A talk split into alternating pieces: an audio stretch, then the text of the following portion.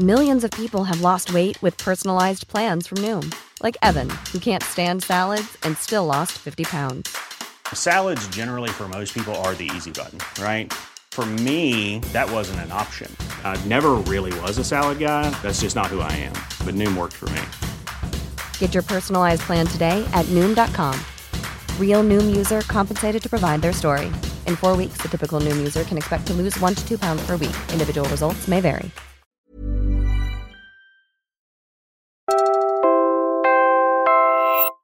You're listening to Puma Podcast. Sir, nung Odette po ba naapektuhan po kayo? Oh, akong bahay. Dasa ko mga cottage ha, mga Apat na Mga- cottages tsaka yung dalawang bangka um, na destroyed ng ano ng bagyo. Um, umabot ng 500,000 yung Oh. ano yung damage. Ang hanggang ngayon hindi siya naka-receive ng ano uh, assistance sa gobyerno. Ako po si Trisha Aquino, Puma Podcast, and this is a special six-part report for Teka Teka News. You're now in the third episode in this Our Alagang Handa series. In every story, we explore the relationship between animal welfare and our own well-being before, during, and after the powerful natural forces that are simply part of living in the Philippines. So far, we've visited with farmers in hog and poultry industries. Farmers, producers, and market vendors who, time and again, have had to choose their lives over their animals, but who therefore also have to rebuild time and again, every time without those same animals on which they depend. In this episode, we head to the coast and to the open waters. Talking about people's lives entwined with other creatures, we visit with the fisherfolk of Visayas. Alagang Handa is produced with support from Internews' Earth Journalism Network. There's a construction boom in Lapu-Lapu City. Here and still rising are Cebu's most luxurious resorts. Mayor Junard Chan has announced a 400 hectare reclamation project where commercial buildings, water parks, a theme park, a golf course, and shopping and entertainment areas will be developed.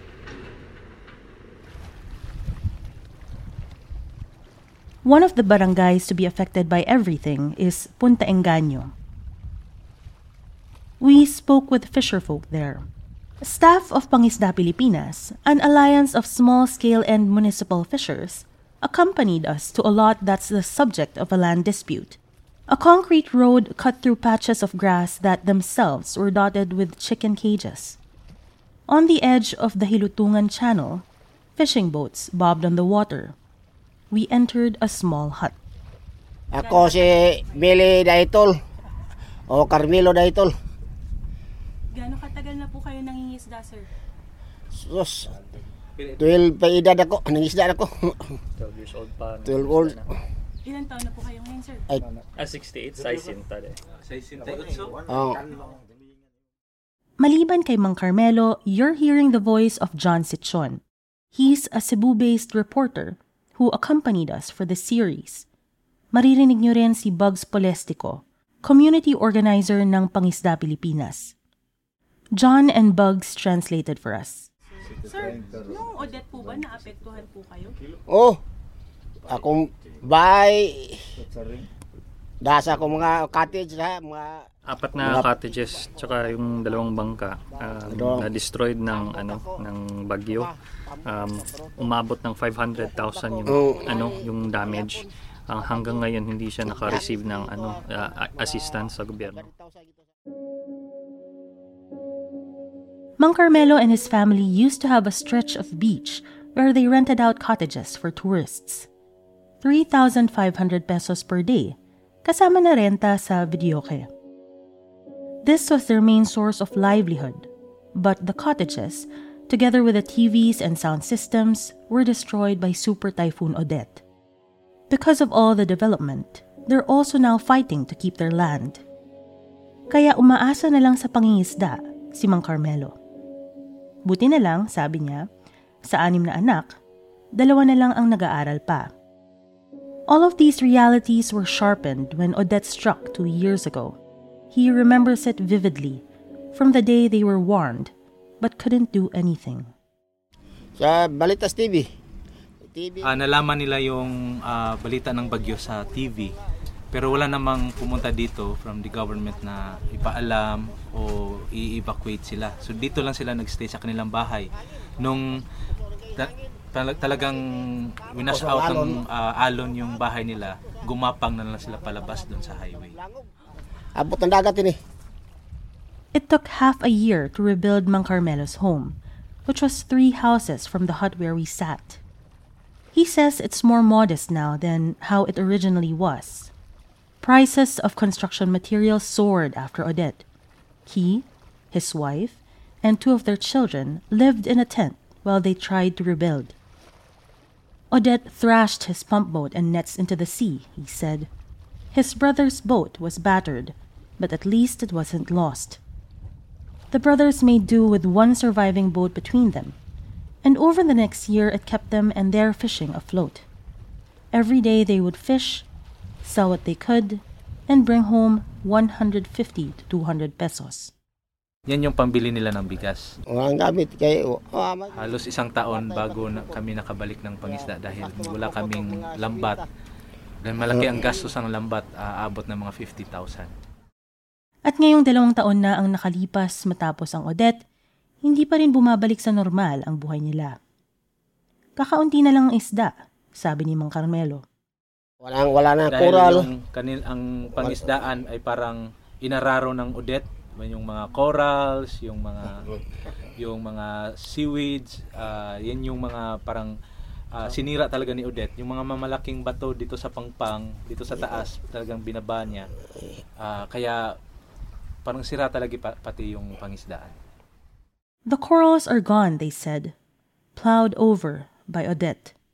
Kinailangan niyo po bang pumunta ng mas malayo at mas matagal para Oh, makahuli? oh, oh, pumunta kami ng Bohol. Kailangan nila talagang pumunta sa malayo para makahuli ng isda ah, sa sa Bohol, sa Camotes area para lang makahuli kasi ma konti na lang talaga daw dito. Kunti lang wala namin makuha kay dire. Mang Carmelo said they have to venture farther into the sea, nearer now to the coast of Bohol than to Cebu. Napansin niya na to dati pa. Tuwing may bagyo, pumapalaot ang isda dahil dinadala sila ng malalakas na alon sa malayo. Tuwing tagtuyot naman, wala rin sa pampang ang mga isda dahil mas mainit ang tubig dito kaysa sa malalim na bahagi ng dagat. Hunas, mabaw kayo. Ah, karon taga dire na eh. Dagat ug hunas. Dati daw nung wala pang Odette, mayroon pang parang baybayin, ma, mama, anong mababaw, mababaw lang yung baybayin. Pero after Odette, lumalim na yung dito sa tabi hanggang bewang na kung low tide. At bakit nga ba mahalaga ang taas ng tubig? Marami sa mga mangingisda rito ay sumisisid para manghuli ng isda gamit ang sibat. Ibig sabihin, kung mas malalim na ang dagat, kailangan din nilang sumisid ng mas malalim para manghuli ng isda. Ang isa pang problema, commercial fishers. Di siguro sa marami ng mga mangingisda ba, yung mga malaking bangka, pumasok. Dati, ah, marami talaga silang huli pero nung nagsimulang dumami yung mangingisda at dumami din yung mga commercial fishers, yan yung parang nakaubos ng mga isda sa laot. Ngayon, konti na talaga yung huli nila. Ah, mabuti na nakakain sila ng tatlong beses isang araw. Wala po bang ginagawa yung gobyerno para kayo po yung maunang makapangisda dito at hindi yung Um, malalaking Wa man. Wa mo ginabadlungan nila. Ah, wala daw, hindi nila sinasaway yung mga commercial fishers na pumapasok sa kanilang pangisdaan. There are legal restrictions as to how close to the coast commercial fishers can go. Of course, they're more competitive compared to small scale fishers like Julius Dano, the youngest fisherman among them. Julius has been fishing since he was 12. He's now 38. Dati meron silang mga payaw sa dagat na nilagay doon para sa kanila ng Bureau of Fisheries and Aquatic Resources. Ang payaw ay parang lubid na tinatalian ng mga dahon ng niyog at nagsisilbi itong pangitlugan ng mga isda. Pinapadali nito ang pangingisda dahil mamimingwit na lang si Mang Julius, may huli na sila. Pero hindi nila ito natutukan ng maayos dahil sa lakas ng amihan. At kalaunan, ninakaw at pinutol daw ito ng mga commercial fishers. Nag-request na raw si Mang Julius ng panibagong payaw mula sa Bifar, pero hindi pa sila nabibigyan ng kapalit.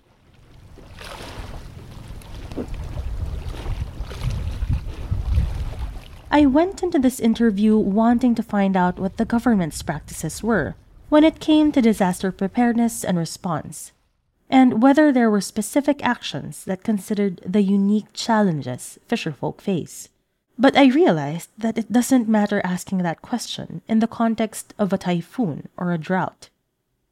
Even without emergencies, the Philippine Statistics Authority says fisherfolk comprise the poorest sector in the Philippines Nearly one in three of them live below the poverty line. Ito ulit si Mang Carmelo. Ano po ang kailangan nyo mula sa gobyerno at meron po ba silang tulong na binigay pagkatapos ng audit? Mura man ito tingaling kuhan. Mura magwa sa gobyerno. After audit, yun yung na-receive nila 5,000 from the mayor. Ang gusto namin sa gobyerno ay tutulungan yung mga mangingisda tulad ng mga gamit sa pangingisda uh, para meron kaming kita uh, uh, tulad ng pump boat, mga fishing gears. Uh, dahil ang hirap ng buhay kung lalo na kung may mga pinapaaral kayo. Uh, mga lalo na kung kolehiyo. Oh. The fishermen I interviewed weren't able to complete formal schooling. And like many poor Filipino parents, they worked hard so their own children could get an education and in turn lead better lives. Or at least have options. For Crispin Gaya, the 60 year old leader of the Lapu Lapu fisherfolk, all he wanted was for their efforts to be valued. Ang ako lang ta ipaabot punta sa gobyerno ba. Ila ang tatutukan ang mga mananagat. Sana fofokusan ng government ang mga programa o proyekto para sa pangisdaan. Sana susuportaan dahil yung mga mangingisda ang nagpapakain ng lipunan. Uh, sila yung kumukuha ng isda para mapakain yung mga tao. Uh, kaya lang, uh, sa kanyang naobserbahan, hindi talaga seryoso yung programa para sa suporta sa mga maliit na mangingisda. Uh, kahit nga nung pagkatapos ng audit, namigay sila ng 5,000, kulang ngayon sa para sa pagkain, hindi nakapagtayo ng bahay na nasira ng audit. Tulad niya, nasira yung kanyang sasakyang pandagat, hindi siya nakatanggap ng ayuda kahit kahit yung 5,000 hindi siya nakatanggap. In nearby Olango Island, where four of Mang Crispin's siblings live, they leaned on the help of nuns of St. Alfonso's Catholic School in Lapu-Lapu City. The sisters raised funds for a few pump boats for those who lost their means of livelihood. Other fisherfolk in Olango Island got into debt with those fortunate enough to still have boats. They ride along, earn enough just to slowly pay off their debt, and all they take home are a few pieces of fish to feed their families. Bugs, he's the coordinator of Pangisda Pilipinas in Visayas, says it's easy to see the impact on children in the villages many are visibly malnourished. Marami sa mga pamilya ng mga mangingisda nang gagaling ang mataas na kaso ng malnutrition ng mga anak. Ma- makakuha sila ng 4 kilos na isda, 5 kilos, 6 kilos, 8. Hindi naman nilang niyang kukunan ng parte para ulam. Buo yang ititinda. Tapos bibili sila ng sardinas, noodles, uh, para pang ulam. Dati, hindi mataas ang problema sa ng hypertension ng mga mangingisda. Pero dahil nga uh, sa lifestyle nila at saka yung mga pagkain nila na hindi na ganun ka healthy ay marami din kaso ng hypertension. Mas marami na mga processed na foods, uh, yung mga marami ng preservatives, Ganun ba? Nabibili sa mga sari-sari store. Canned goods, uh, processed foods. Ganun. Kasi yun ang mas affordable. Mas affordable. Si Bugs mismo galing sa pamilya ng mga mangingisda. pati na rin mga magsasaka. Sa Bohol siya lumaki, pero sa Cebu siya nag-aral. At pagkatapos nito, nagtrabaho na siya sa advokasya para sa pangisdaan at kalikasan. Ilang beses na rin siyang nakawitness ng demolition ng fishing communities sa Lapu-Lapu City at nilipat sila sa barangay Punta Engaño kung saan kami bumisita. So dahil doon sila nilagay lahat, problema yun sa may drainage, problema nila yung kanilang palikuran, uh, problema nila yung tubig kasi sa Punta Engaño walang fresh water dito ng brackish yung water nila dito kaya bibili sila ng tubig na dala-dala ng tanker, yung water, uh, water tanker. 60 pesos daw ang halaga ng bawat drum ng tubig. At sapat lang ito sa isang araw na gamit. So, wala kang drainage, wala kang fresh water, wala kang palikuran. Ang karamihan dito, dito sila pumupunta sa mga dito sa ano ba? O, open, open area nag na, na sa ginagamit ng palikuran. Oh. Kaya marami din kaso dito ng dengue, marami din ang kasong nagkakasakit dahil sa uh, walang fresh water. Kaya yan yung mga hinaharap din na problema sa sa health ng mga mangingisda dito. Yun yung nakaka ano eh, nakakalungkot.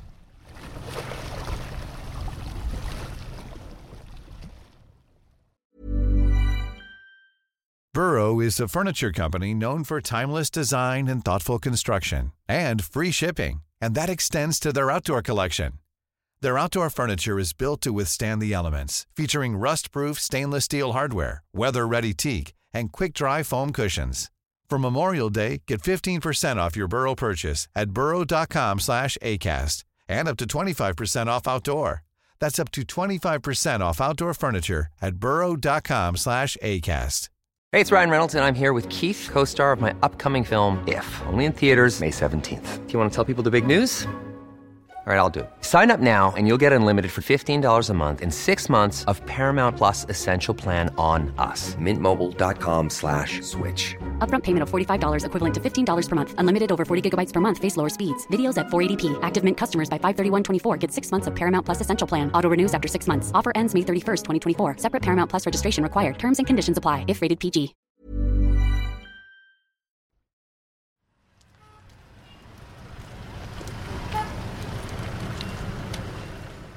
Pumunta kami sa Lapu-Lapu City Hall para alamin mula mismo sa local officials kung ano ang ginagawa nila para tugunan ang mga pangangailangan ng mga mangingisda. Behind the main building was the City Agriculture and Fisheries Office. It was raining when we arrived and some water had leaked into the office. Madilim ang koridor. Nakasiksik sa isang tabi ang iba't ibang fishing equipment na i-distribute pa lang. We were met by OIC Alex Baring, Si Sir Alex, anim na taong gulang pa lang, nangingisda na kasama ang tatay niya. He stopped fishing when he was 18. He took up engineering and now he works alongside fishery technician Edwin Leong, ang pinakamatagal nang nagtatrabaho sa opisinang ito. This is Edwin. Uh, yung major intervention namin is uh, talagang ni-upgrade namin yung fishing methodology ng fisher folks natin na maging talaga environmental friendly yung approach nila. The, yun na, emphasizing yung hook and line. Then in line with that is we introduce this fish aggregating device, the payaw. Alex said they had placed 24 payaws in the municipal waters.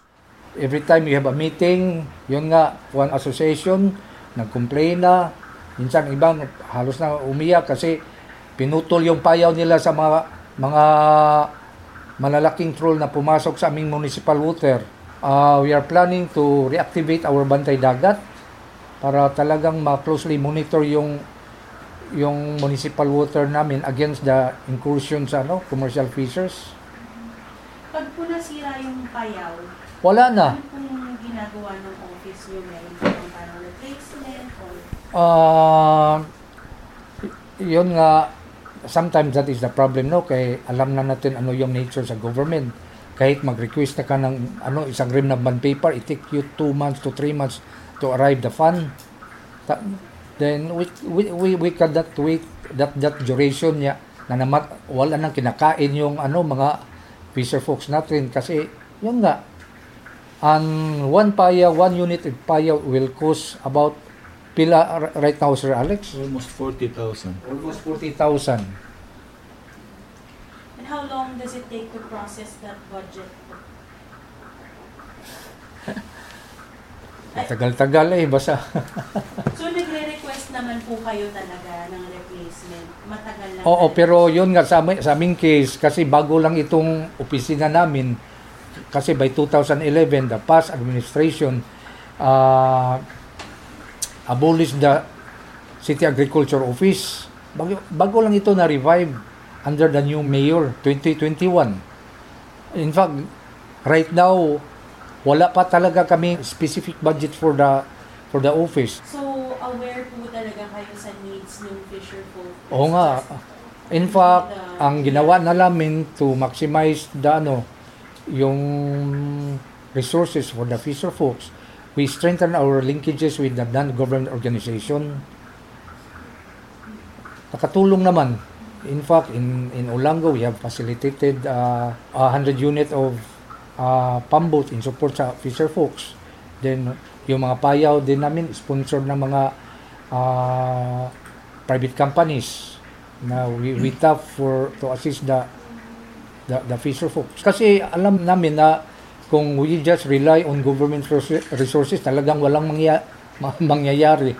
Kasi iba-iba yung priority ng gobyerno. Considering pa yung may panawagan sa national DA na all locals unit have to increase by 10% sa agricultural production.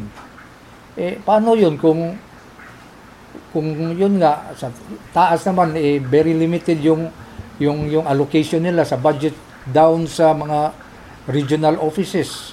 If you were to help these fishers have the lives that they Mm-mm. deserve, how much funding would you need per year? per per year Per year, for for us to fully operate more or less an amount of 2 million isa din itong mga ano mga hinanakit na mga mga official ng Bureau of Fishery and Aquatic Resources eh very kulilat yung allocation nila ng funding in fact some of those mga officials they are now you know advocating to make a separate department for the, for fishery, Department of Fishery and Aquatic Resources it, to make it uh, a separate department from agriculture. Eh maganda naman kasi kung tingnan mo ang we are the fourth largest pelagic nation in the world. Then we have we have this problem in the uh, West Philippine Sea. And it will really help a lot. Yun nga, ah, yung mga ano yun, mga intelligent fan na mga isyo. Mabuti pa, ibigay nila sa BIFAR. Tama mo na yung confidential funds. Ilagay nila sa, ano, sa BIFAR para maayos na yung problema sa West Philippine Sea. Unlimited budget, what would your first intervention be for fisher folk? Una, yung promotion ng aquaculture para ma-decongest yung ano yung laot natin kasi yun nga yung isang problema natin is the issue of overfishing at saka depleted na talaga yung marine resources natin that's why as fullback position we have to engage in fish farming along the shallow water yung mga coastal areas natin through fish cages and fish pen at saka hindi naman tayo makaano discuss about inland fish pond kasi almost all the inland fish pond are already converted to housing and subdivision.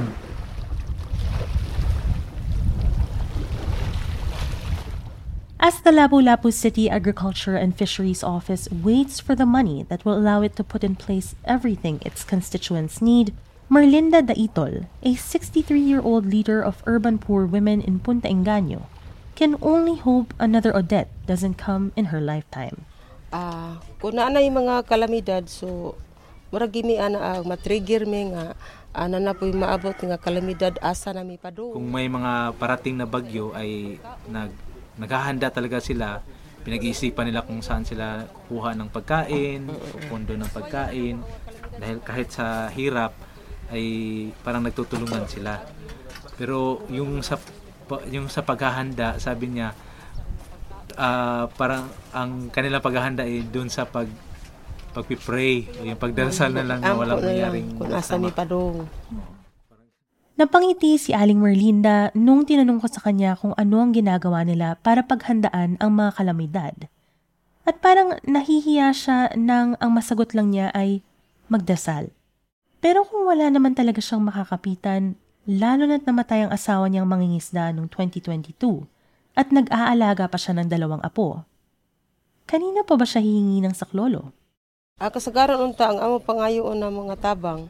Ang pangangailangan namin kung may mga kalamidad, sana'y tulong sa hanap buhay, the livelihood.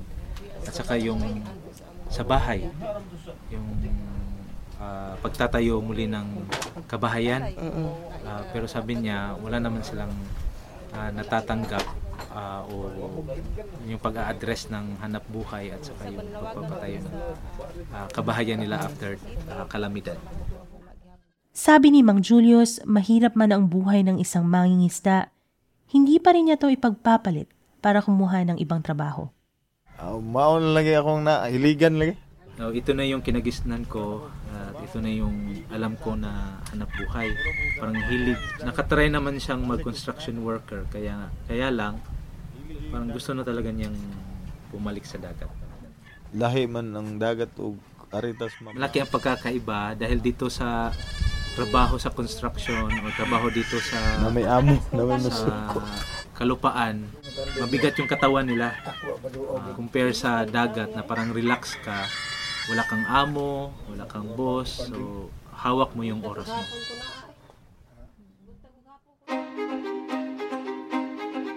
In the next episode of Alagang Handa, we're traveling to Batangas to meet the victims and some heroes during the Taal volcano eruption in 2020.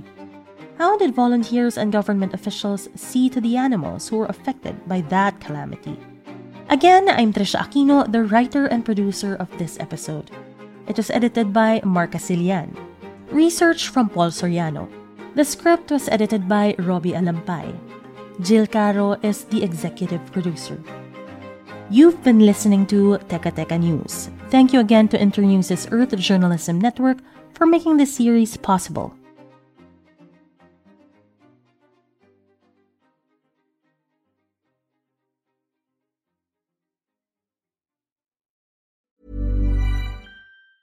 Even when we're on a budget, we still deserve nice things.